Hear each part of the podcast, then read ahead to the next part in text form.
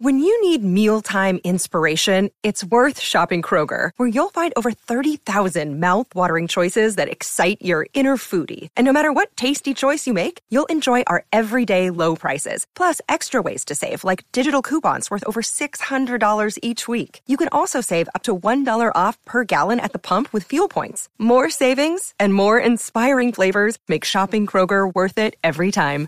Kroger, fresh for everyone. Fuel restrictions apply.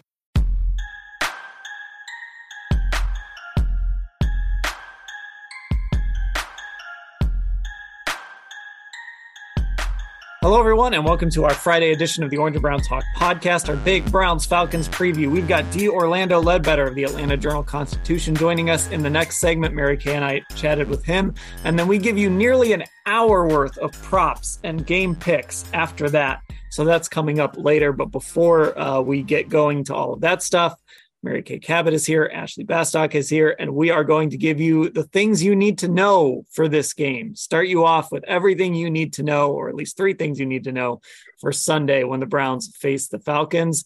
We're recording this on Thursday about 7:10. So as always, the situation is fluid, especially this week. But Mary Kay, what's something everyone needs to know? You know, I think everyone needs to know that uh, Jacoby Brissett is going to be going up against the 27th ranked pass defense in the NFL, and he has an opportunity to keep the J- the ch- could be train rolling along. Oh, stay so, tuned. We we yeah. get into that later. That's right. That's a sneak preview. Um, but anyways, so uh, Jacoby has climbed to 10th, 10th in the NFL right now with a 94.3 rating. It should be pointed out, of course, that um, they have not been playing the juggernauts of the NFL, but they're not playing the juggernauts of the NFL again on Sunday in Atlanta against the one and two Falcons. Their defense has been struggling. So I think Jacoby can have some success in this game. And one of the reasons why I think he can is not only is he supported by this tremendous, tremendous running game, uh, but he's really cranked it up and gotten it going with Amari Cooper. Uh, he and he and Amari have combined for over 100 yards in each of the last two games, and uh, and they're just looking really good together. So I think they're going to be able to keep it going. And in the event they can't, if David Njoku plays, I think he's a, a good second option, obviously for Jacoby, and I think he's going to keep it rolling along.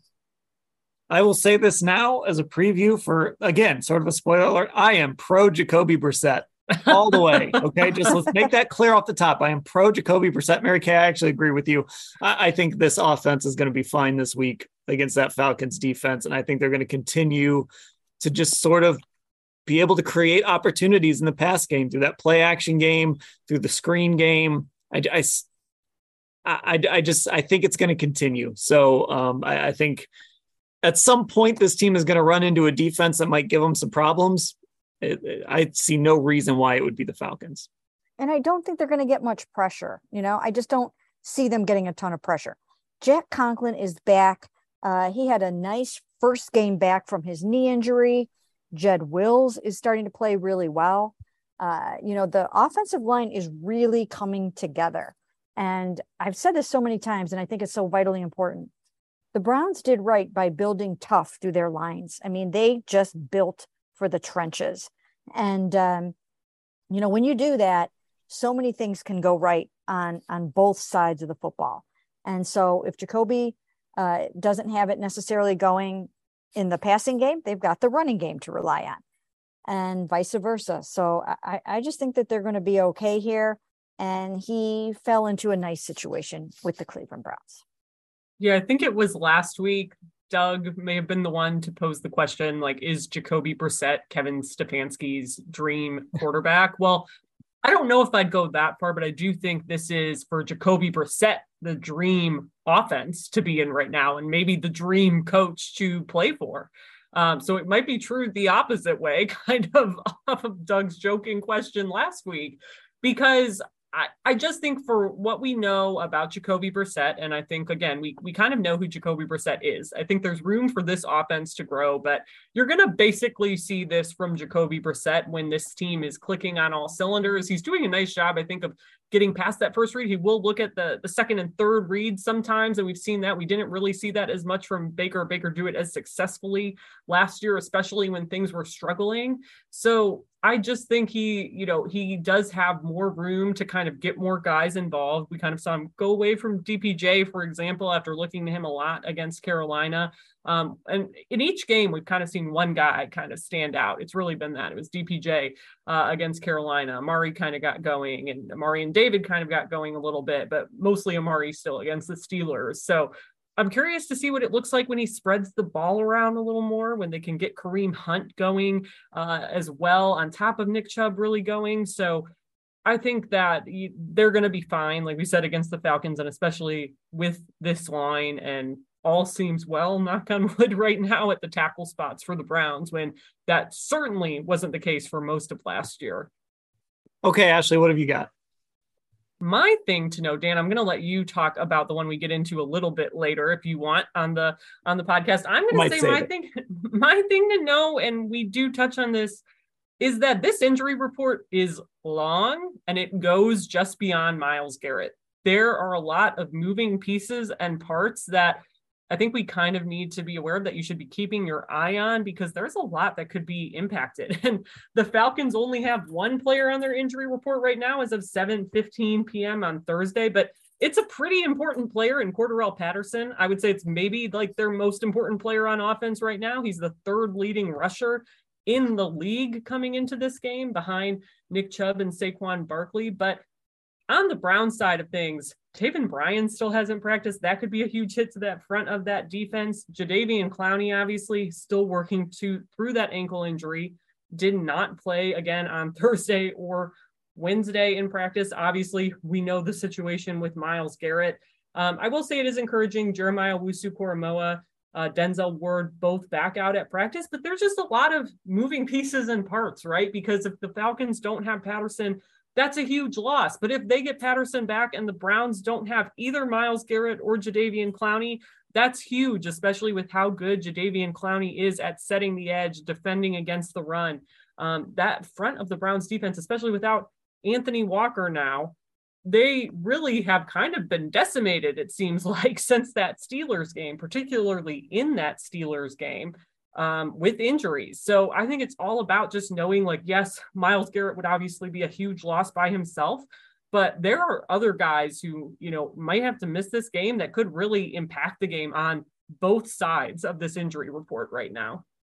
Yeah, Mary Kay, this is there. There's just a ton that we don't know, and that makes it really hard to figure out what's going to happen. Like the Browns are a more talented team than the Falcons, but they're some of those big names that make them more talented could be in street clothes or not even make the trip. Yeah, it, it is hard to to get a handle on this game when we really don't know what's going to happen with some of those big name players. And again, I mean, you're talking about potentially two number one overall picks in Myles Garrett and Jadeveon Clowney, either playing or not playing. So, how do you feel about this game? Um, it looks now like uh, you know Denzel Ward's going to play. Once you pra- if you practice on Thursday, there's a pretty darn good chance you're going to play the game. So I'm going to say Denzel's going to play. I'm going to say JOK is going to play. So really, you just mostly have to kind of look at the the two defensive ends for them, and of course you have to look at David Njoku coming down with a late week knee injury, and Cordarrelle Patterson, as Ashley mentioned. So hard to get a handle on this game, but I still think man for man, pound for pound, the Cleveland Browns are the better football team. I, I, I mean, if you just had the dancing bears, of course, now I'm just obsessed with that. if you just had the dancing bears, Joel Bitonio and Wyatt Teller, and uh, Nick Chubb and Kareem Hunt, you're going to be able to make a lot of hay in this football game. So I'm still going with the Browns. I think Mary Kay got a little choked up. At the, at the I did get choked up. Dancing bears there. that was such a great line today. Once again, I mean, Alex Van Pelt is occasionally good for these little one-liners, and I I rarely tweet anything during press conferences. Of course, we're we're texting our insider subscribers during those, but I was not assigned to text during AVP today, and I I had to tweet that Dancing Bears thing out after we heard it. That was so great and such a great visual. And somebody somewhere, I'm not saying it Dan, but somebody somewhere should make a t-shirt of Joel Bitonio and Wyatt Teller as dancing bears. That would mm-hmm. sell mm-hmm. like hotcakes or pancakes if you're Wyatt Teller in his pancake house. Got a million t-shirt ideas here on this podcast. If we say them on the podcast, you aren't allowed to do them. It's copyright. We've got it. If we say it, that's I think that's legally that will hold up in a court of law. I, am going to stick with that theme. Actually, um, I'm going to stay away from uh, what, what, we talk about in the prop bets. Uh, some good stuff about the tight ends there, but I'm going to stay on the run game because I, I, did a little research into where the run game stands league wide, and I'm just going to read some of these numbers. Yards per game, they're first at 190.7.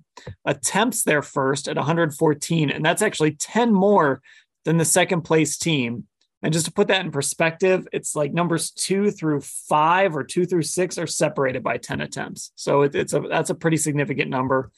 They're sixth in yards per carry at five, which actually surprised me how low that was. Second in rushing touchdowns. Their PFF run grade, you know how I love those. They are first. PFF run block grade, they're tied for fifth. And in rushing DVOA on Football Outsiders, they are second behind New England. Um, this is a legitimately great run game. And Mary Kay, they've sort of turned back the clock a little bit. They're, they're sort of, I mean, you see all sorts of all 22 cut ups and clips on Twitter, and you don't see a ton of offensive line play and a ton of run plays, but you sure do when it's the Browns. And it's almost like they've they've kind of made the run game cool again. Yeah, well, you know, it's kind of easy to make the run game cool when you've got uh, jump cuts and you've got hurdles and you've got, uh, you know, these guys doing the the things that they're trying to do in this game, uh, in this running game, in terms of, you know, bringing the bringing the juice. I mean, they these guys are bringing the juice in the running game, and they're making it fun. I mean, to watch Nick and and Kareem it's not just you know a cloud of dust. I mean these, these guys are are running through walls and jumping over people and it is fun. They're making it fun to watch the running game. So um, again we've talked about the fact and we'll talk about it more that that nick is is headed home to his home state of georgia. I think that i mean if ever there was a time he's going to be vaulting jumping cutting and blasting through people uh, it will be this weekend. And let's roll, boys. Ashley, I want to read you uh, something that Wyatt Teller said to me today when I was asking him about the run game. And oh, great. I actually asked him, Are you making the run game cool again? Now, one of the things he said is, um, You see guys moving, you see carnage, nothing dirty, nothing crazy, nothing insane, just getting our job done. Carnage. That is such a good answer by Wyatt Teller. I wish the list, I wish this was a video podcast sometimes, not all the time, but sometimes with my reaction there was very dramatic. Um, I love that quote, and it's like so true. I have been thinking about for days. I don't. I I'm not going to dig out my notes, so I don't remember exactly when it happened. But Nick Chubb ripped off that long run on like one of the first drives of the game. I think one of the Browns' first couple. And you watch Joel Bitonio run all the way to the right side of the line and just lay down like the nastiest block. Like he landed on the ground the Pittsburgh defender was on the ground. It opened up the big hole for Chubb to to get like 31 yards, I think, was the was the gain. And it's just stuff like that where I'm like, it's almost like watching art. It's like watching poetry in motion, except it's like brutal poetry about war, not about like some like love sonnet or something. You know, what these guys are doing is special. I do think fans appreciate it.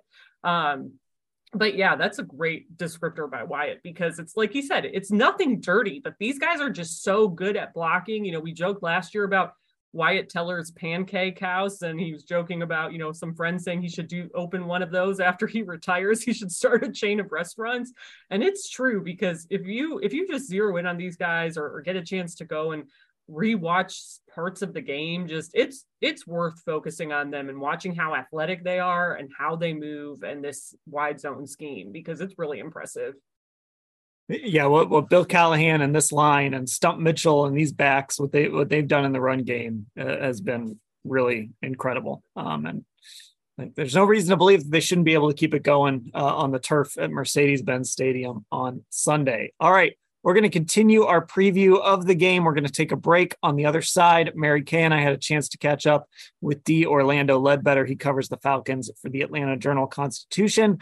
And then after that, Ashley's going to rejoin us. Doug Lesmerises and Irie Harris are going to join us. We're going to do prop bets and we're going to make our game picks. That's all coming up. But first, our first break of the podcast.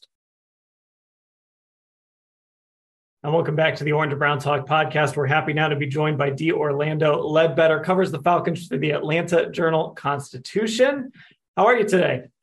Hey, I'm doing great, Dan. Thanks for having me on your podcast. You and Mary Kay. Appreciate it. Yeah, thanks for being here with us. We really appreciate it.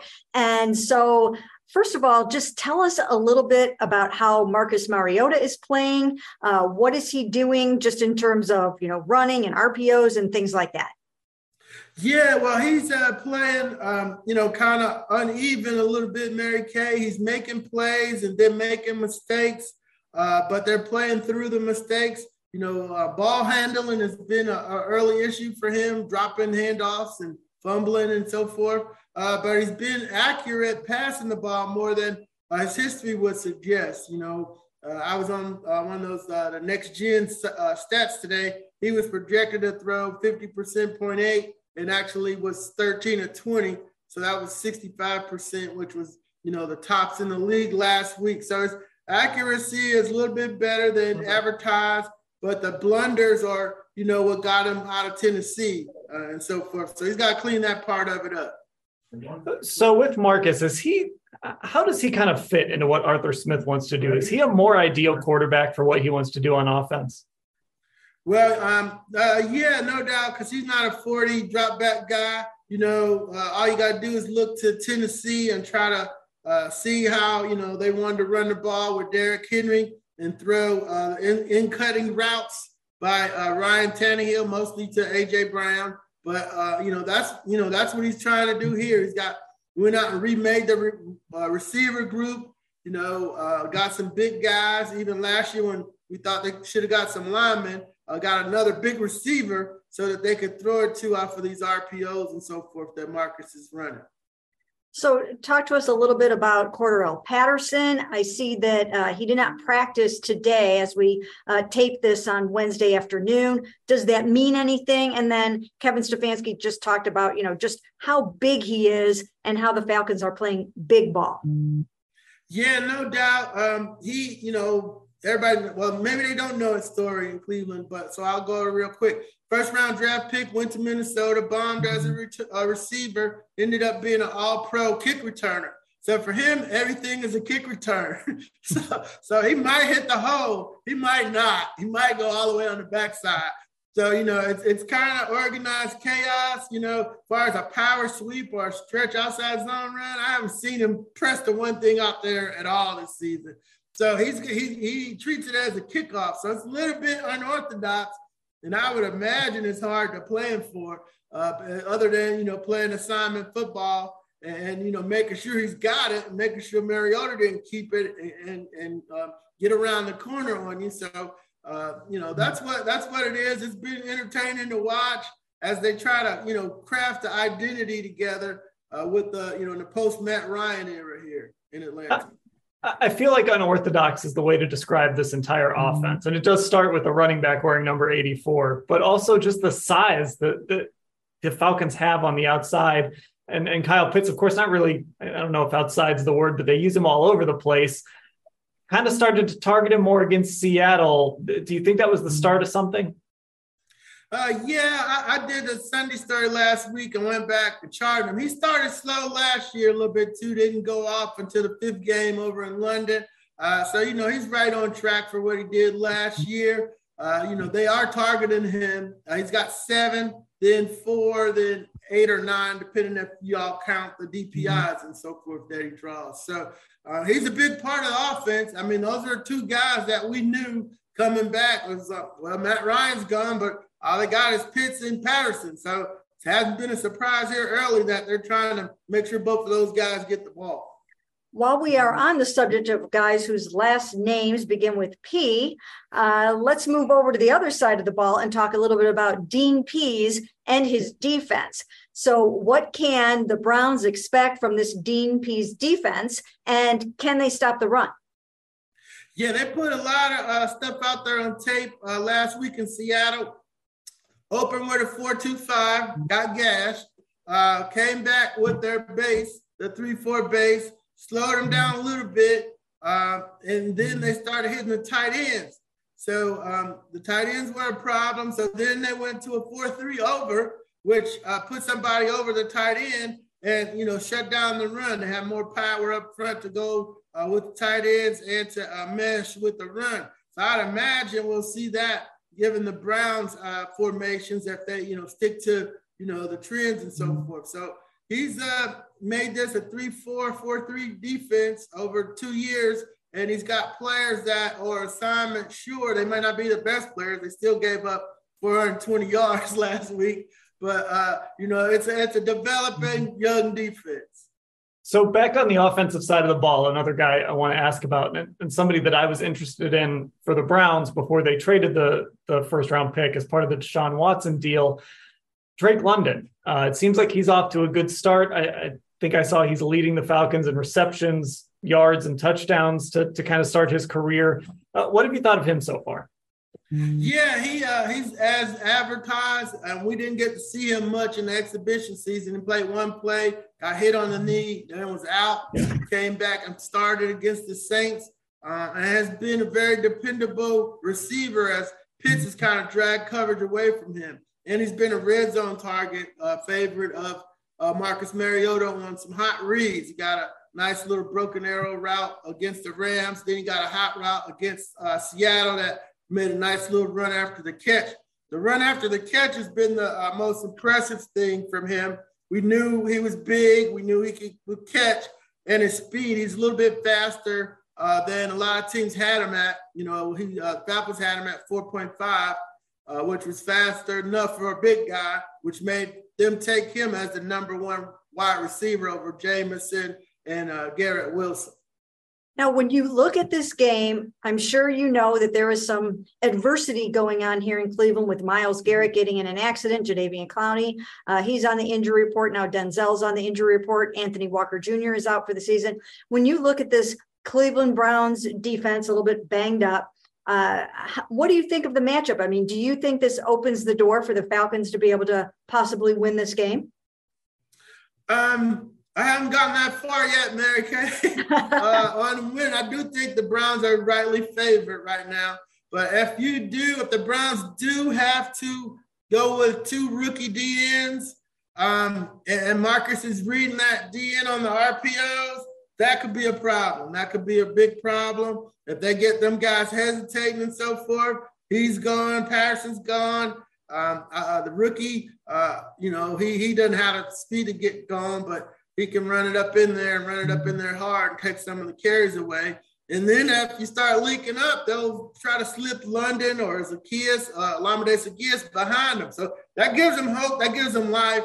Um, you know, the fact that Cleveland may have some rookie defensive ends in there and that they'll be trying to take advantage of. Yeah, you mentioned a name that I'm also kind of interested in, Zaccheaus. He's kind of the he's the small guy in, the, in that receiver room. Uh, what has he meant to this passing game? Well, he uh, he's the one that you got to watch. He can take the top off. Uh, you know, they they haven't thrown it to him a lot. He had a big catch and a fumble against the Saints. Um, so I don't know if he's in the doghouse or not, or even if coaches still do that. But uh, but he's the he's the one speed merchant. Uh, you know, they got Damiere Byrd on the roster too, but those are two little guys that are I call them the flyers, where they'll just run them down the field, and if you decide you don't want to cover them, you know they'll throw it up there. They haven't they haven't done it a lot, but I know that's in the in the uh, repertoire here in Arthur Smith's offense. just one more from me, and that is where does the pressure come from, and who is Jacoby going to have to worry about the most from that standpoint? Yeah, um, I did a, a, little thing on the, the Falcons blitz or, or rush package trending upward, which it couldn't do anything but because they only had 18 sacks last year. But um, so uh, it's three people that are trending upward. Grady Jarrett, he's two-time Pro Bowler as expected. If he draws double teams, the new guy, Ta'Quon Graham, a fifth round pick from Texas, he's been getting back there a little bit, beating his one on ones and has five hits. And then they signed Lorenzo Carter from uh, the Giants, a former Giants draft pick, played here at the University of Georgia up the road here. And he's from Norcross, Georgia, right around here. And he's got, um, he had a uh, 1.5 sacks and a touchdown off of the block punt against the Rams. So those are the three main guys that have stepped forward uh, you know, uh, that have stepped forward and, and have been providing, uh, you know, a better pass rush, a much better pass rush than the 18 sack crew from last year. So before we let you go, I, I, got the impression that you're not quite to a point where, where you want to make a pick in this game. You're welcome to if I'm wrong. But um, if the Falcons are going to win this game, why? If they win this game, um, it, will be a, a, duo of the running backs. And if uh, you know if the, the Falcons can somehow corral Chubb, which you know we saw what he did to Pittsburgh on Thursday night, everybody saw that. Streaming it on my phone. Hey, so so um, you know he um, it, it, it's, it's a real simple game. Whoever runs the ball and scores touchdowns is gonna win. Dominating the red zone. Uh, Falcons defense a little leaky. So, you know, you kind of got to give the edge to Cleveland here. If I had to do a score, I probably have it at about 30 to 26 or, or maybe 24, 30, 24 Cleveland, um, you know, as we sit here on Wednesday. Yeah. So, so a little bit of a shootout, it, it sounds like uh, in Atlanta on Sunday afternoon. Okay. Uh, D. Orlando Ledbetter covers the Falcons for the Atlanta Journal Constitution. Appreciate you taking the time. Sure. Thanks for having me, Dan and Mary Kay. You all take care and have a great week.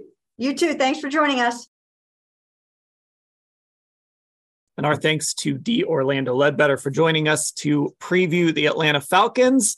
Uh, Ashley is back, and we now bring in Doug Lesmerises and Irie Harris to join Mary Kay and me as we are going to talk through some props. Uh, after this, we're going to make our picks towards the end of the podcast. But let's get right to it. Doug, start us off. What what kind what prop do you like in this game?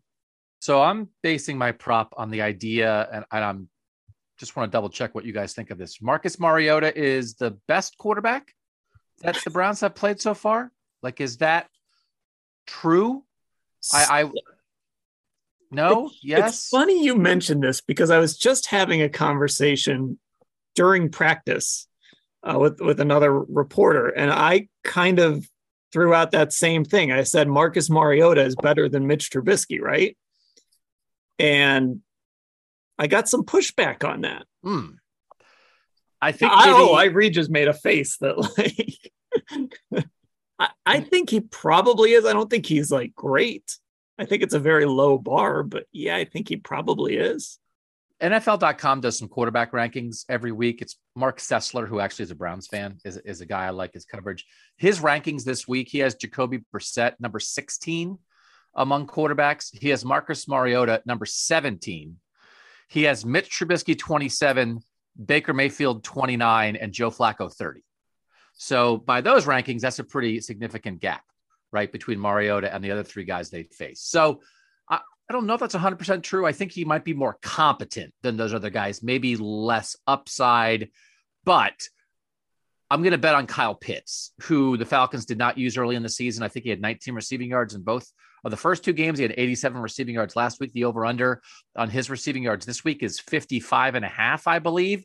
The Steelers did not throw in the middle of the field against the Browns. And then on their final drive, when they were trying to stay alive, they hit Pat Freiermuth over the middle for like two throws. And I know the guys on TV were like, finally, the Steelers are trying to work the middle of the field. So Kyle Pitts is really good. I'm curious to see how the Falcons try to attack the Browns in the passing game. They've drafted big body pass catchers both of the last two years in the first round of the draft. Kyle Pitts is six six, Drake London six five. I'm super curious about all of that, but I think Kyle Pitts is going to be targeted, and I think he has a chance to have success against the Browns. So I'll take over 55 and a half receiving yards for him. So I read the, the face you made made me believe that you think Marcus Mariota is the best quarterback they've faced so far. So do you do you like that over for Kyle Pitts? Well, be, before answering, I, Doug, I, I, want to welcome you to betting on the receiving yards, just like I have the last couple of times. First off, welcome. Uh, no, I, I definitely do agree, agree on that. I think Mar- Mariota is just off of youth and well, do we want to say he's the best quarterback? Because then that'd be disrespecting Joe Flacco. I guess we have to give him some type of props now. I mean, no, you can disrespect Joe Flacco. The 20, we're talking 2022 version of Joe Flacco. He still won. That's fair. He's still he still won. You know what I mean? And so anyway, and, and remind me, this is the the over or the under that you uh, uh took again for uh Pitts. Oh, over. Yeah, okay. Over. Yeah, I uh I agree with that. I yeah, he was. He had this is kind of interesting. He had 19 yards uh, receiving within the first two games exactly. 19 yards in oh in both, so 38 total. I do think that he's going to be used a bit more. And as much props as, as what I've given this defense, I just don't have the full confidence that they're going to keep him below you know 55 uh, yards. So yes, I agree with that with him getting the over and receiving yards. I think I agree with that too, um, especially because we. I guess I just don't know how the Browns are going to defend him. Like, is it going to be Greg Newsome matched up against him a bunch? Is it going to? Are they going to throw Martin Emerson out there because of his length, or Ronnie Harrison if he's back? Like he's been playing a lot of a lot of nickel. Yeah, is he going to have to go against Kyle Pitts? I actually feel most confident with Newsome on him of, of those three options. Um, so yeah, I, I, I think he can have a big game and the Browns can still win. And I, I think them kind of getting him going last week was really important. So I, I think I like the over on this one too. Mary Kay, what about you? You know what? This is going to be really interesting. And I'm glad that you picked this, Doug, because I'm very intrigued about how the Browns are going to defend the big ball that uh, the Atlanta Falcons are going to be playing on Sunday. I mean, some of their defense, I think, is built with sort of the hybrid type of guys like the JOK that they could almost double as a safety. They're not necessarily huge guys. So when you're talking about, uh, you know, covering a guy like this, uh, they don't necessarily have, uh, you know, they're going to have to match it up a little differently than you might think they would uh, with their with their coverage guys. But fortunately for the Browns, uh, they have a lot of guys that can do a lot of different things. They're so versatile. Uh, so I think they'll probably find someone that they feel like can cover him uh, at that size. But are you going to be able to, to handle everybody that's that size with the guys you have? So very, very curious to see how uh, this is all going to shake out. So therefore, you know, they have traditionally struggled covering tight ends as it is. So I'm going to go ahead and give him the over on this. I kind of like that. Um, I, I, think that this could be a little bit of a challenge for them. D- Doug, you actually stole my point about Freiermuth too, because I thought that was interesting that they he got going towards the end. And just Ashley, before you go, I'm looking it up. Pro Football Reference has this cool thing where you can look up how a team performed against certain positions from a fantasy standpoint. And the Browns have done well as far as the number of fantasy points they've allowed against tight ends, but I also don't think they've played any great tight ends yet, Ashley. Yeah, and I'm especially interested, and I don't know if this guy's name is going to come up later, but Cordarrelle Patterson, like we don't know what's going on with him in terms of their ground game, and he's obviously been so so good for them in the early parts of the season. I wrote about that today. He's averaging 6.2 yards per carry. He's third in the league in total rushing yards right now. So if he's out or limited, like Kyle Pitts is the other name that we've kind of brought up routinely this week when we've talked to the defensive guys of of how do you game plan for him? And then they got Drake London, who's obviously huge, and Patterson is huge too. So I I do like the over on this because I feel like he's just gonna probably see more targets, especially if Patterson is limited. So he's just going to have that opportunity and and could be the guy that kind of makes them pay, so to speak.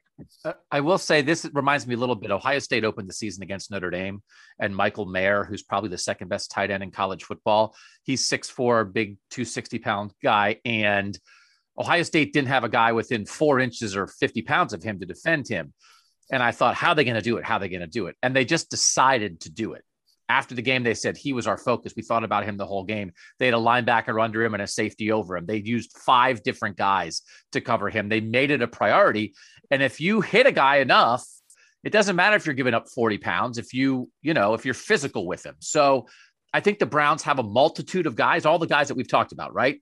Well, Ronnie Harrison could take him this play and Greg Newsome that play and JOK. I wonder how much they'll prioritize it. Because the thing with Notre Dame is they didn't have any receivers. So if you prioritize Pitts too much, maybe London kills you. Right. So I don't know. Obviously, it's different. But I also wonder if Joe Woods would say, we're not going to let that happen. Like what we're not going to do is let Kyle Pitts eat us alive in the middle of the field. And what happens on the edge happens on the edge. So I'm I'm super curious about the approach with how they go about it because because Pitts is definitely special. And I think I think too the you know the Browns might not have a bunch of big guys, but they have length.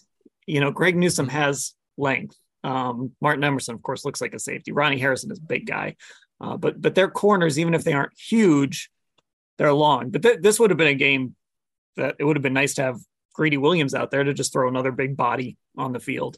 Um, I, I, think this could be a game where they miss him. All right, Irie, why don't you give us your prop? Let's go. All right. So my prop bet am going to the rushing yards. I'm gonna change it up a bit. Nick Chubb. Uh, so right now the over under the number is 89.5 rushing yards. I'm gonna go with the over. Um, I'm I know that Pro Football Focus has the Falcons ranked 11th right now regarding you know rush defense, you know, uh, great and whatnot. But I, I believe that there's going to be a, a, period where he's going to get high and he's just going to be able to run just so effortlessly, and he'll be able to get his yards up. I mean, we've seen this guy get 90 yards in a in a, in a, a one half alone, which was done during Week One, just for example, versus Carolina. So, oh, what? Wow, they just upped it to 90.5 right as I oh, was speaking. See, they heard you. Oh, it's all good. You know, I read, I read moving lines with his mind. I love it. Mm-hmm. I like it. You know why? Because I'm still gonna stay with the over. You can't give me DraftKings. I'm keep. I'm I'm staying with it. I okay. So this begs the question: What number? Because like I looked at the Nick Chubb number before it moved when Irie's phone or whatever was listening to him talk. Um, I'm, what number is too high for you to finally say? This is a question for everybody. I looked at it I'm like, of course I'm taking the over for Nick Chubb. 88, 90, whatever. Yeah, of course I'm taking the over for that. What number is too high where you would actually stop yourself and consider taking the under? Well, before saying that, let me just add on the fact that the last time the Browns played the Falcons, which was during week 10 of the 2018 season, Chubb went on for what we may consider a high number. He went up for 176 rushing yards. So when so it just went back down to 89. What are they doing? We're going, we got to pick one. We're going to go 89. We're just going to put it at 89. We're going to split the middle. By the way, that game, Nick Chubb had a 92 yard rushing touchdown. So I don't, I don't see no reason for him to, you know, this O line to, I mean, this O line that they've been just solid right now. They haven't been too flashing. They've been direct within doing their jobs, you know, within their matchups. And I believe that they'll be able to open up you know gaps on multiple plays for Nick Chubb to get his yardage up. And I mean, that there's to be a couple of periods where he's to have to carry the offensive usage. So I see why not going the over. Don't move. Okay, good. It didn't move. All right. Uh, look, I'm not taking a Nick Chubb under until I have a good reason to. So I, I don't know. I guess the number for me would have to be like 110, maybe I'd be like, eh, I, I might just stay away from this one. But anyone think Nick Chubb goes under, what do we say, 89 in this? So he goes basically goes 90 plus is, is what you're saying if you take the over here.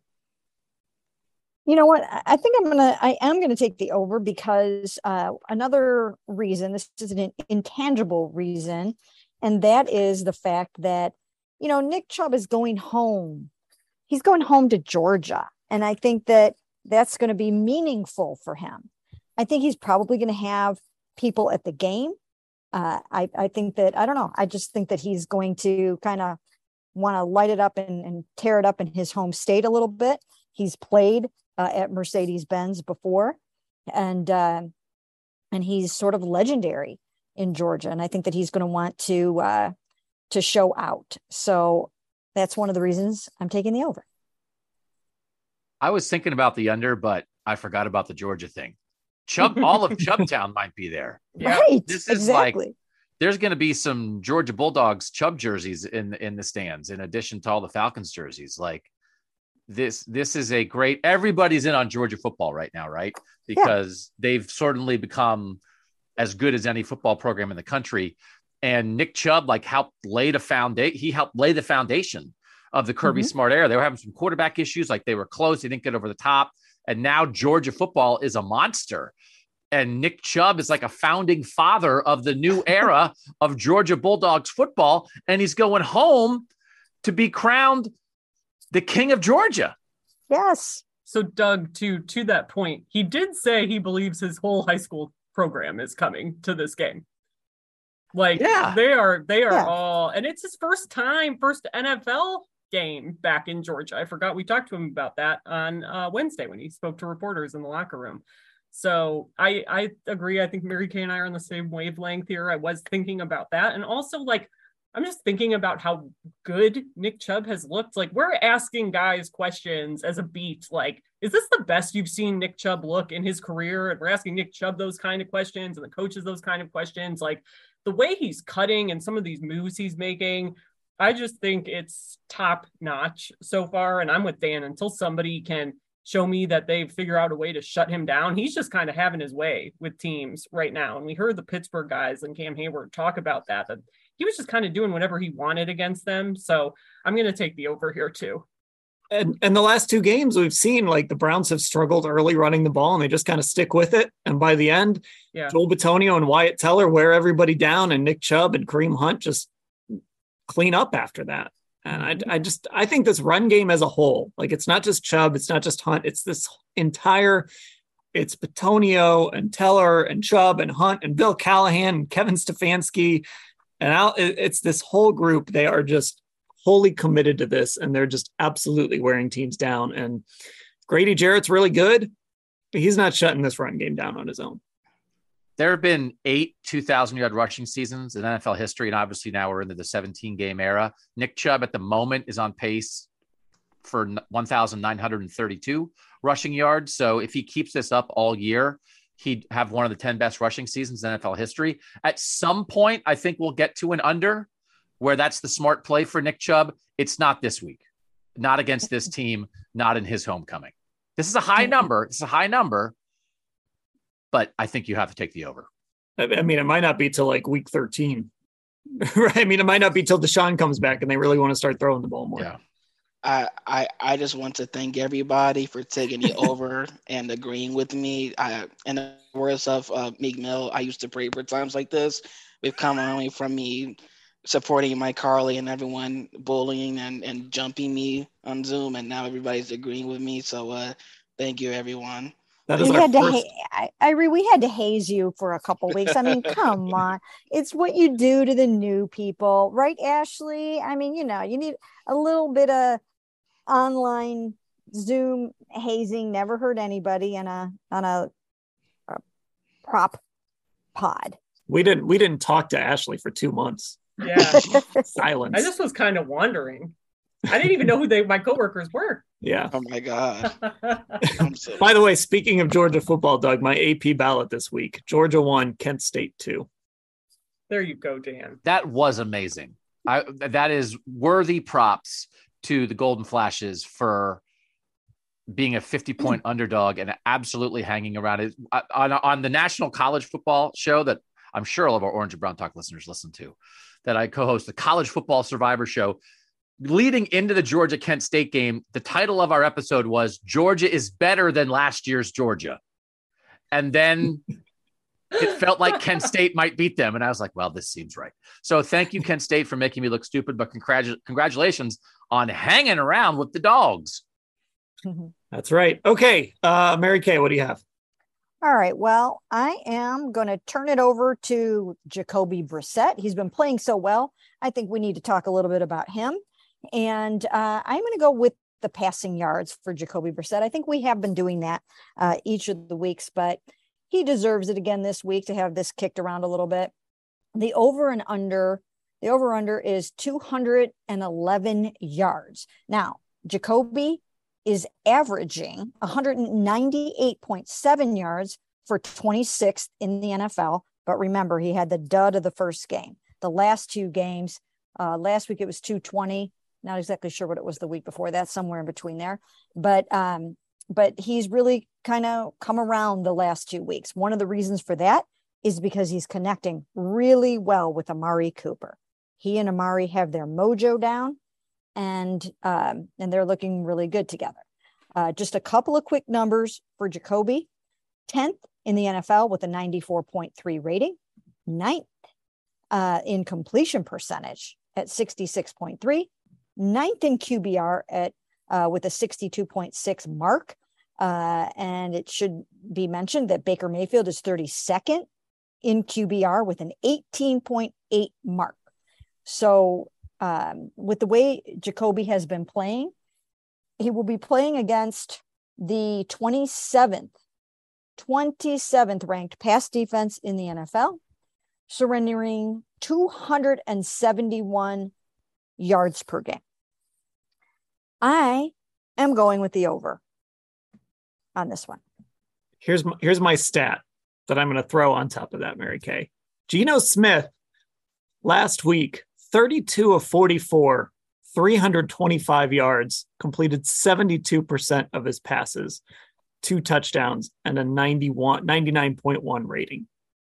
Mm. And if you go back and watch that game, there was not a lot of coverage from the Atlanta Falcons. And we're going to get to uh, we're going to get to uh, another aspect of that in a in a minute here, but Seattle's receiving corps, at least at the wide receiver position, is better than than what the Browns have, top to bottom. But still, I, I I'm as I'm as cautious about Jacoby Brissett as anyone. I'm probably the most cynical, not in a bad way. I just, you know, I like Jacoby. I think this is an awesome story. I do feel like there's a re- regression coming at some point. I don't think it's going to be this week. I like the over here.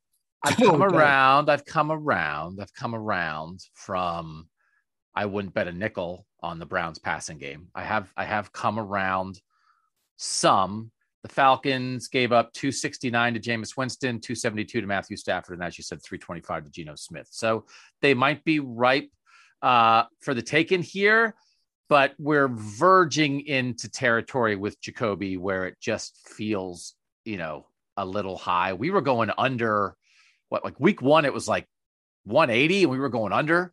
And now we're we're clearly above that. So I'm just I would just go under because I think there's a way a pretty logical way for Jacoby Brissett to be efficient, effective, winning, and not not get that right. But um, I I don't love going under. I'm just I still just think they might run the ball all over the Falcons. So I am going to take the over and what the listeners may not know, and what I have come to learn in the year or so covering this team, is that sometimes Mary Kay just has a sixth sense for these things and for individual mm-hmm. performances. So because she's taking me over, I'm just gonna ride her coattails and hope that it's right. Mm. And and honestly, like I, I don't know, I just feel like we've kind of seen, like we've talked about in recent pods, like not quite seen the ceiling for what Jacoby could look like in this offense. Like in some ways, like yes, Jacoby is Jacoby, but I think there's room for him to grow, and it would be great if they could take advantage of that this game. And I'm gonna leave it on this note because last week we threw around possible nicknames for Jacoby. Doug tried. I can't even say it. Doug. Nobody can, say, can it? say, it? Nobody. So it was a play on probably. Mary Kay came up with Jacanby, which I admit was great, but one of our texters replied to me this week with the Jacoby nickname to end all nicknames. They did not give me a name. They're from the 614 area code. Wait, before you say it, before you say it. Yeah. Because my son heard my Jacanby. Yeah. And he and he decided to improve upon it. Is so it what I have? You, it might be. I don't know. I'm gonna so yell. my son Chris, down. my son Chris said could be is Can better you read this? than Can Jacoby. you read this? It could be. that is what our texter said. could be. So Christopher, That's, yes, you yes. the texter. That yeah. was even better. Chris said, "What are you doing, Mom? It's not Jacanby. It's Jacould be. Could be. So, so smart. That's it. So I'm gonna say Jacould be and take the over. How did I'll, I'll, I'll let you go here, but can I push back on? Can I just push back on one thing? And I hate, I hate this because it, it makes it sound like I'm coming off as a Jacoby Brissett hater, and I'm certainly not that. Jacoby has been fantastic for this team. He's done exactly what he's needed to do, but I want to push back on this idea that we haven't seen the ceiling of Jacoby because his last two oh. games, he's completed 74% of his passes and his rating is 106.2.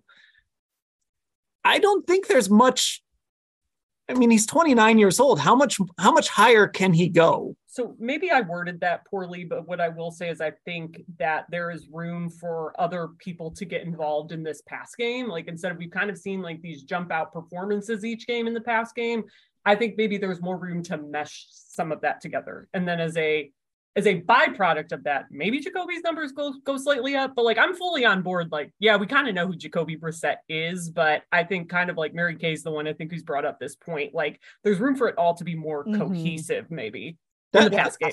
That makes yes. sense. But I, I think we I think we need to be a little careful because like I mean Aaron Rodgers isn't a 75% passer with a 110 rating. And I mean, that's that's where we're going if we're sitting if we're saying like, well, Jacoby Brissett still has room to get a lot better.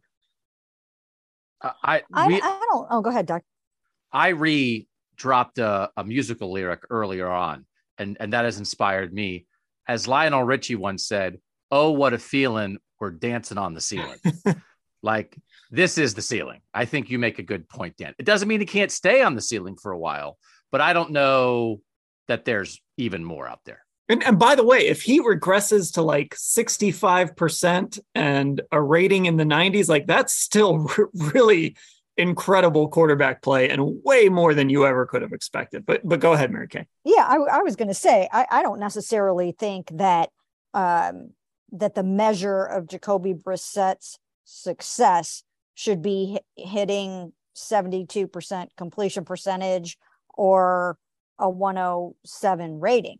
But I do think that, um, as we talked about once before on the spot, I do think the the success that he's having now is somewhat sustainable because I do believe that he really has hardly gotten anybody involved in the offense yet. I mean, there's so much left on the cutting room floor in terms of the passing game. I mean, David Bell is not involved yet. Donovan Peoples Jones hasn't been heard from in the last two weeks. Um, you know, Anthony Schwartz is not involved. Michael Woods hasn't even gotten onto the field yet, really, to show what he can do. And I actually think he is going to be fairly decent by the end of the season and be able to show something. Um, Harrison Bryant really hasn't gotten involved to a certain extent. So I think that he will be spreading the ball around to other people and, and getting a comfort level with some of those guys. And they're going to grow up in this offense as time goes on. And by the time he gets to week six, week seven, I, I do think he's going to be able to find um, find targets and completions with those guys. Irie, go ahead. Uh, well, I'm going to go with the over here. Dan, who was the one quarterback that we laughed about early, early a while back on? I said, if he can just be 60% of what he was, he'll be all right. I don't remember. Rich Gannon. Brissett, oh, right. Brissett is 29 now. We don't know if this will be the ceiling of his. But remember, Rich Gannon was 37 years old when he finally won the MVP award. No, I don't think Brissett will win the MVP. But dang it, he's playing like 60, he's playing 60% at least of Gannon right now. I mean, and, and to add on to that, you want to talk about numbers. Brissett is one and zero oh versus the Falcons in his career. You guys want to know how many yards he threw in that one game? Three hundred ten. That's a lot. I was wondering why Irie is obsessed with Rich Gannon. Rich Gannon's from Philly. Hey, and by the way, Rich Gannon, Rich Gannon went to the same high school that Kevin Stefanski went to.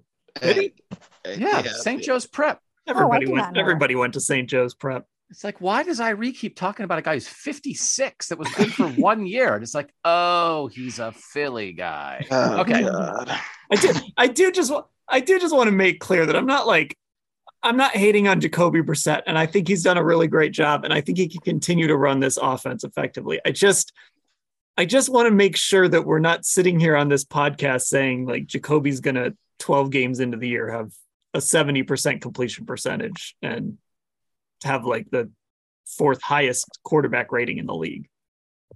I don't think any of those things, Dan, but I do think, as I've said several times before, this offense is set up to make an above average ball protecting, team protecting quarterback come out with good numbers and look good. Yes. With the pay, play action shots and with, you know, and with a running game like this uh, to support that, uh, I think that's once again why you can get a, a Case Keenum going 11 and three. And I think he is flourishing in this offense. I mean, let's let's be real though. I mean, when you bump up against the Ravens defense, you know, things might be different. I mean, if you had had TJ Watt, things might be different. Um, but I, I just think that he's well suited to this scheme. Yeah, he actually might. He actually might throw for 400 yards against the Ravens. that's that's actually conceivable. Yeah, well, and real quick, just to add on to what I said prior, I, I just wanted to get that out the way for the Lions and whatnot. But yeah, I mean, no no defense right now, at least early on right now, has been able to stop Jacoby Brissett's short, uh, you know, short pass making. We know that there's that worry when it comes to the deep passing. He's 33rd, I believe, out of 37 qualifying quarterbacks according to the PFF when it comes to you know uh, deep pass uh, percentage or um, your grading, you know, 20 yards and over. Uh, we we've already seen there's not really much to worry about when it comes to that. If he throws a deep 20 plus or more, he does that. If it goes through it, it is not, it's fine, so be it. But this is an offense, as Mary Kay is saying, that has been built to be very efficient on offense. And that's why that's why we're talking about Brissett the way that we've been right now. Yeah, and look, eh, you know, Mary Kay, you said the name Case Keenum. Maybe this is just his Case Keenum year. Mm-hmm. And maybe Denver's going to pay him a bunch of money next year. We'll see. Come in and, and replace Russell Wilson. It we'll could it could be. It's crazier things have happened, but um, all right. Let's move on. Ashley, what do you have? So we're all about transparency here. So I will tell the listeners the prop bet I'm about to give you was not the original prop bet I chose, but much like Ivory, DraftKings is messing with me. We think what happened is David and Njoku showed up on the injury report today with a, a knee thing. We were told originally it was just rest, and earlier today, they have the over for David Njoku's passing yards at 36 and a half. And I was going to say, take the over. But now there is no prop bet listed for him. So my advice would be if you see a prop bet pop up again for Njoku's yardage, I would take the over if it's around that range. Um, but since it's not available, what I am going to go with is him as an anytime touchdown scorer. When I last looked at it like two seconds ago, your odds were plus 195.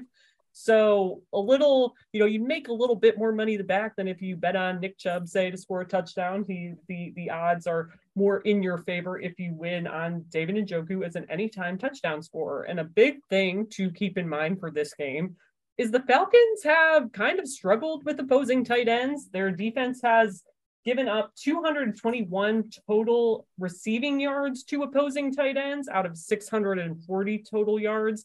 Um, only one touchdown to a tight end, but since David Njoku got going last game, um, I'm curious to see. I think he can kind of replicate that performance. And just remind everyone, he was like the leading touchdown scorer last year with only four receiving touchdowns, which is not great. But I think he can get another touchdown in this game. So I would take that bet. I got more stats for you. Go, Dan. stats machine today. so I've been doing research on this as I've been putting together my things to watch post. And this is the Falcons against tight ends. Week one, Juwan Johnson only had two catches, but they were for 26 and 17 yards. Tyler Higbee, seven catches, 71 yards. Seattle last week, Colby Parkinson, Will Dissly, and Noah Fant combined for nine catches and 105 yards. And again, if you watched that game, it was just tight ends open everywhere. So this this is if Jacoby Brissett hits that over, a lot of it is probably going to go to those tight ends. Um, and so here we go. Maybe this is David Njoku's big encore performance. I can't get over Ashley saying he led the team last year with four receiving touchdowns, which is horrible. not good. It was not like, good. It was not. Yes. He did score some touchdowns. No, last no, year. I just And like he, that He, he you were so nice I, about I was saying so it's nice. not good. I was so nice. He would Awful. have two touchdowns this year if he could have stayed in bounds against. Was that the Jets game or the Steelers game, Dan? I'm, Uh, I'm Jets losing my mind. Jets game. Jets game.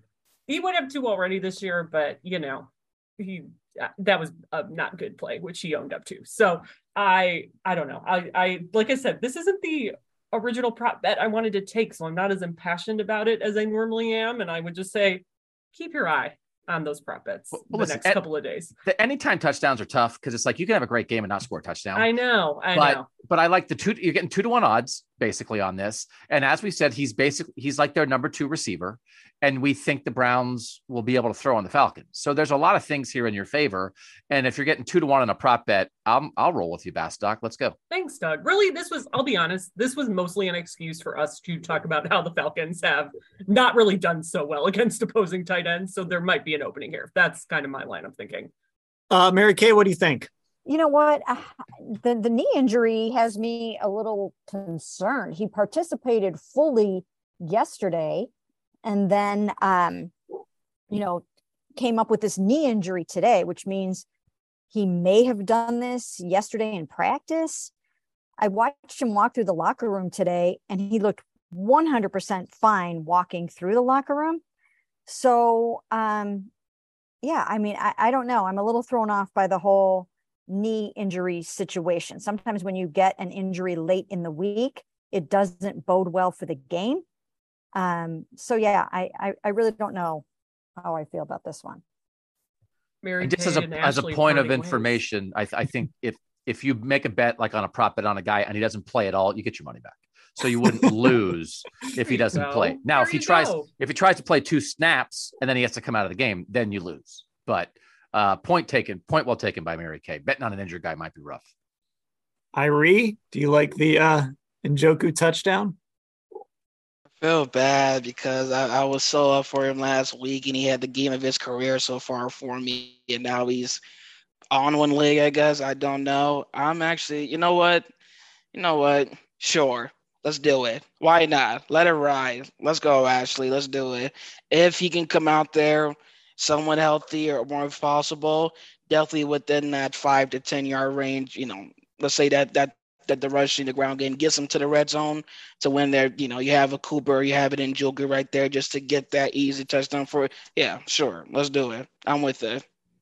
Yeah, I, I'm I'm on board with this one too. You know how you can tell the Browns are off to a good start and their offense is just clicking on all cylinders. This podcast is just overs and touchdown scores and just we love them all. It's great. We're we're like the uh we're the canary in the coal mine. When we start taking a bunch of unders and like start saying no to these anytime touchdown scores, that's how you know things are going bad uh, with the Browns. But right now, everybody feeling great. And to keep that going, I've got a weird one. I'm going to take this is actually an alternate, an alternate spread. I'm going to take the Browns minus three and a half points in the first half of this game. Now, the Browns are one point favorites um, for this game overall. This game feels like the Tennessee game a few years ago, or I'm trying to think of a couple a couple other times when the Browns have just come out and just gone like gangbusters in the first half of a game and kind of blitzed a team that maybe wasn't great defensively and ran some trick plays, got their run game going, hit a couple shots down the field. And the next thing you know you look up and it's 24 to 3 or I don't I don't remember what that Tennessee score was, but they just absolutely and I think Arthur Smith was the offensive coordinator for the Titans then. Um, they just absolutely blew the doors off of them in the first half. And Tennessee came back and made it interesting. We've seen this team give up leads like that, but I think this is a game where the Browns come out on fire um, offensively. And so I like them to lead by four or more at halftime. So I'm taking the Browns alternate. This is an alternate spread, first half minus three and a half. I think a fast start for the Browns on Sunday. I, I'm going to agree with you on this one. I, I think they're going to try to take some of those play action shots early in this game. I think they're going to try to take advantage of a weak pass defense. I think the Jacoby Brissett to Amari connection uh, will be humming along. And uh, I think they're going to jump on them early and uh, and try to hang on to that lead. So I'm going to agree with you on this one. And and I should note this is the highest number that I can take. It's plus 145. Um, it's the highest number that I can take on this on uh, DraftKings for a first half spread. Anybody anybody against this? Does anybody think it's going to be? I mean, I guess four is kind of a close game, but you know, Browns minus three and a half at at halftime. Dan, do do you feel like you have a good handle on this team right now, Dan? Which I guess is probably a longer discussion when we make our actual game picks. But there are some things like this where I don't, and I don't know if I have a handle on the Falcons because they've played a bunch of goofy games. And so I know where you're coming from. I'm curious what it is. What would you say? What makes you believe that the offense will come out on fire? Just because you think Jacoby's been so efficient, or you see weakness in the Falcons? What is it? I, I think it's a little bit of both. And I think that's a good point because that Tennessee game I mentioned was in December. And so they kind of got themselves going a little bit. That was that's when you really want to be playing your best. And they that's when they started to play their best that year in 2020. Um, I think this team knows who they are you know, they they run the football, they lean on this run game, and they hit those play action shots to Amari Cooper and David Njoku. I think they have a pretty clear vision of what they want to do. Like it's not, I, I don't think Kevin is on the sideline like torn, thinking I want to throw the ball more, but eh, I guess I'll run it. I, I just think I maybe don't have a great handle on this team as a whole, but I do have a handle on the fact that I think they can run the ball against anybody and they can kind of work some things off of that. And Jacoby is playing really well right now. So I think things are sort of trending up at the moment. And so while I maybe would say I don't have a, a great, great feel for this team, I feel good enough about this team that they're going to come out in this game and just sort of know what they want to do uh, against an Atlanta defense that they should be able to do it against. Okay, I'll buy it. you, you, you got me. Uh, that that's good enough for me. I, I'm with you on this. Anybody else? Yeah, we're gonna keep this as the agreeing podcast. I guess we can yeah. change the name. I know. We're all getting I along. Looked, I know. I I don't know. I I just kind of it's basically I guess what everyone else has said at this point. Like they're it feels like they're gonna get out to a fast start. I would like, to your point, Dan, to see some of those early trick plays. That one they ran last week was in the second quarter, I believe. The flea flicker to Kareem to DPJ back to Jacoby. So um, I would just like to see more of that stuff. I think, especially you know during these first 11 games without Deshaun Watson, you you kind of got to be willing to try some of that stuff. And I know with Jacoby again, there's only so much I think you can do compared to what you can do with Deshaun, but that's the kind of stuff that is harder to game plan for that you might get a big gain out of or best case scenario a score out of. So I would like to see them be aggressive and especially if they don't have some of these guys on defense, you know, we know how long this injury report is. It's exactly what you don't want to see after a mini bye week when you played on Thursday the week before. But I think if they're missing some of these key guys, they're they're going to kind of have to do that and maybe take some of those shots and get their run game going and stick with it. So um, I will go with you on this. I just how much would that prediction change, Dan, if Myles Garrett doesn't play? I this is a bet on the offense. So I you know, yes, obviously if Myles Garrett doesn't play, it changes what you can do defensively. Um, but to me, this is a bet on kind of that it's a bet on the first 15. It's a bet on Kevin really having a, an idea of what he wants to do early in the game, really having a good feel for the game. And, you know, the questions are on the defensive side of the ball, but I think the offense is good enough that they can come out early and kind of land a few punches. So I, Myles might make a difference in my game pick. I don't know that he makes a difference in this pick. Irie, what about you? I am going to keep the ball rolling and I'm going to agree because the first, yes, yes, sir. Now, this, along with what has been said prior, I mean, that this is a game where it doesn't feel like anybody is really too confident as to yeah they should win of course. There's not a, there's not a sense of and not of oh man we really have to watch out for them. It's going to be a game of straight being direct offensively and knowing what they're going for and being aggressive. I think the first three games as i think uh you know, as you guys have said, especially Mary Kay has said, you know, some of these guys on offense are have been playing their preseason games right now, and now it's coming to the point where they're being more in touch and feeling more comfortable with each other to the point where we don't have to worry about uh, them coming into the second quarter and getting most of their scoring out the way. I believe that we're going to see half of that, if not more, in the first quarter alone, and they're going to be straight out, you know, straight out the gates with the. So I'm on with that. So what we're going to do is we're going to take our last break, and when we come back, we will make our game picks for Sunday in Atlanta. And back on the Orange and Brown Talk podcast. Okay, so it is Thursday at 6:55 p.m. And that is important as you're listening to this because we are going to make some picks. They might be different than the picks you see on the website by Sunday or in the paper on Sunday whenever you look at them.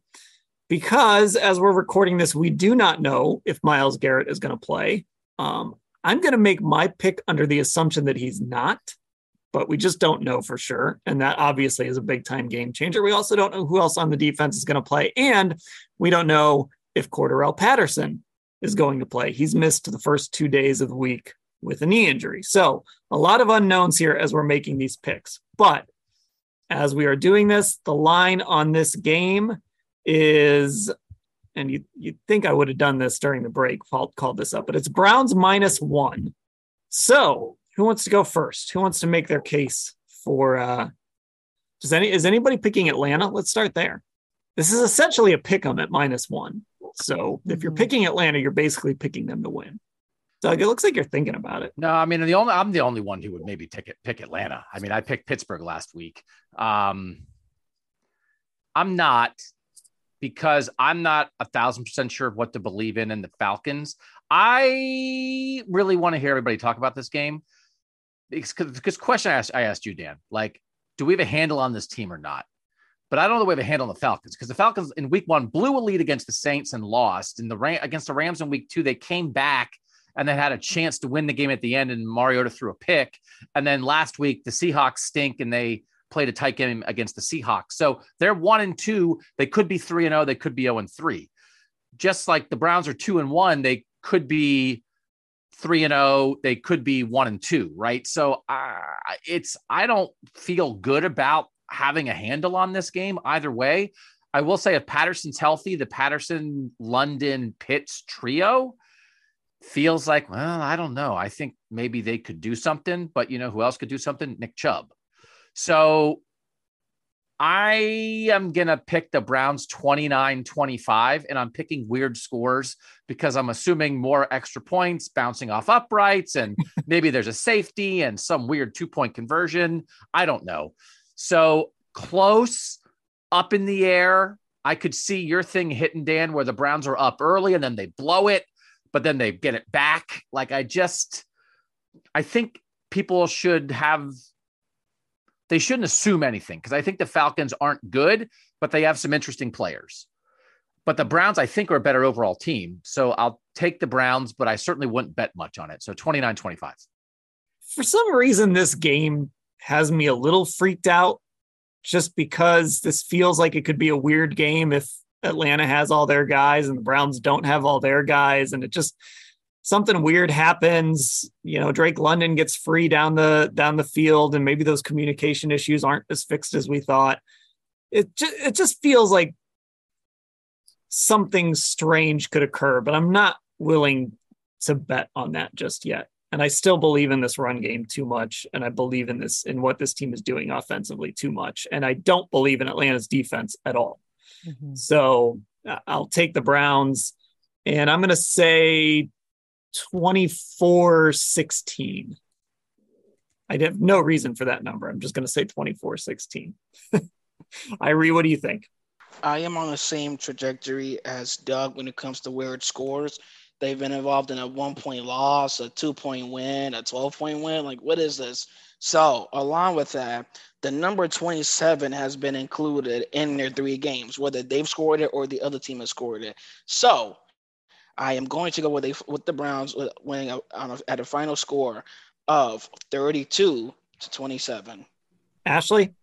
I'm like you, Dan. I was just kind of like scribbling little possible score combinations in my notes here. I, I landed on Browns 31 24. I'm like really banking on that Falcons defense kind of blowing some things and, and the Browns being able to get a little higher scoring game going here. Um, and this would be, I think, ahead of the over that uh, dra- uh, that DraftKings has right now. Um, so I guess I'm saying to take that too. But I I don't know. I for some reason I'm I'm kind of like you. Some games I just get weird feelings about. I kind of had it going into the Jets game. I think I even said something to you the morning of like I, I have a weird feeling about this. I for whatever reason have not gotten that weird feeling, or I don't have it anymore. Maybe I had it earlier in the week, and but I don't know. I just think I'm the more I dive into this stuff, I think that this offense is gonna kind of be able to control the game a little bit, and therefore the Browns will be able to control the clock a little bit. Um, so I'm going to still pick them to win. Mary Kay? Well, you know, we got the big dancing bears. That's Wyatt Teller and Joel Bitonio, as dubbed today by Alex Van Pelt, the OC. Uh, we've got Nick Chubb in his homecoming to Georgia, which, as we mentioned, is huge. Uh, and I just think that those guys do have a tendency to be tendency to be unstoppable when they want to be, and I think they will be against this defense. And I think they will. I think Jacoby will make some hay against the pass defense. So I am definitely picking the Browns to win this game and by a score of 24 to 20. So I, I do want to ask this because I, I said, you know, I'm kind of making my pick with the assumption Myles isn't playing. Were you guys all sort of doing the same thing? So we all be, do we all believe that the Browns win this game regardless of whether Myles Garrett plays? I do. Yes. And I think today I was encouraged by the fact that we saw Denzel Ward and Jeremiah Owusu-Koramoah come back out to practice. If all of those guys, like plus Jadeveon Clowney, plus Taven Bryan, plus Myles, if no one was out at practice today, I would be a little more hesitant. I think, you know, if I'm I don't know. I still think maybe I'm almost assuming this is with Myles. If we hear Myles isn't playing, I think I might pick it to be a closer game than what it's going to be and like assume there's one more defensive breakdown in there for the Browns. But yeah, I'd say that's kind of my line of thinking right now. A world like where there's no Garrett and no Clowney is a tough world. And so in that world, I could see Marcus Mariota with all day to throw, all of a sudden is a better quarterback than he normally is. Or Joe Woods has to feel like, oh, I better get I better blitz a little more, take some more chances. And now all of a sudden, a broken tackle and you're out the house and that kind of thing. So that is nerve wracking to me. I, I, guess I'm making my pick, assuming Myles doesn't play, but uh, are they going to get any pressure if he and Clowney are both on the sideline, or is Mariota just going to have all day? It's just interesting because there are so many different possibilities with this. I mean, two, like say you don't have Myles or Jadeveon Clowney, but then Cordarrelle Patterson plays, then you're really hurt in the you don't have your like best guy who can set the edge against the run out there with Clowney. So, but if he if Patterson doesn't play, then the Browns kind of get a break there because that's probably their most dangerous guy on offense right now. So it's not just I mean, I think that's the interesting thing about this. Of course, Myles is the big name and we have to talk about it, but there's a lot of moving pieces on this injury report right now because it's just so long. Okay. Just wanted to just wanted to make sure. I wanted to make sure there weren't any like, well, I'm picking this if Myles plays, but if he doesn't play, um, because look, it's it's Myles freaking Garrett. He's really good. He changes he changes things dramatically. But um, I do think it speaks to the fact that the Browns are like they should just be a better football team than the Falcons, regardless and I guess uh, I guess we'll find out on Sunday. Okay, there we go. Uh, we go went almost an hour there with our, our props and our picks as promised. Our big Browns Falcons preview pod. We certainly delivered here. Uh, thanks to D Orlando Ledbetter for joining us earlier. Uh, and of course, if you're a Football Insider subscriber, thank you to you. If you're not, get on board. Cleveland.com slash Browns, the blue banner at the top of the page to get that newsletter delivered to your inbox. Become one of our text subscribers. I do a pregame Q&A with our text subscribers every single week.